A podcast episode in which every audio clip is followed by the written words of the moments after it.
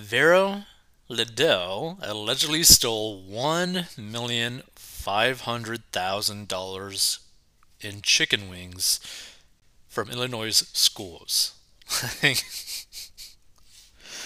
what a weird story.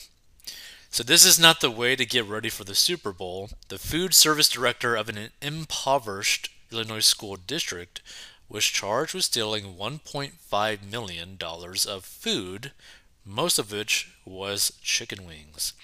Vera Liddell, 66, allegedly began stealing from the Harvey School District during the height of COVID 19 local TV station WGN reported. The station reported that Liddell ordered more than 11,000 cases of chicken wings for the district with school funds, but took all the poultry for herself. The food was never brought to the school or provided to the students, court records claimed. Prosecutors allege she started stealing while students were learning remotely, but this district was still providing meals available for pickup. It's unclear what happened to the tens of thousands of pounds of chicken wings. Local news did not report the day of her arrest.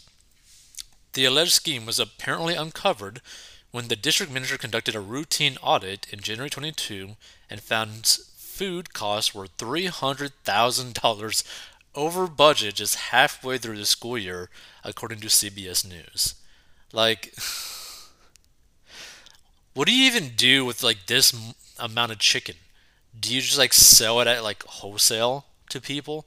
Like she definitely had to have been trying to make money off of this because there's just too much chicken. There's just too much chicken. The auditor discovered individual invoices signed by Liddell for massive quantities of chicken wings, an item that was never served to students because they contain bones, prosecutors said. The food service provider employees all knew Liddell by name due to the massive amount of chicken wings she would purchase, prosecutors said, according to WGN. And Liddell is being held in a Cook County jail on a $150,000 bond, and the district told CBS it could not comment due to the ongoing investigation.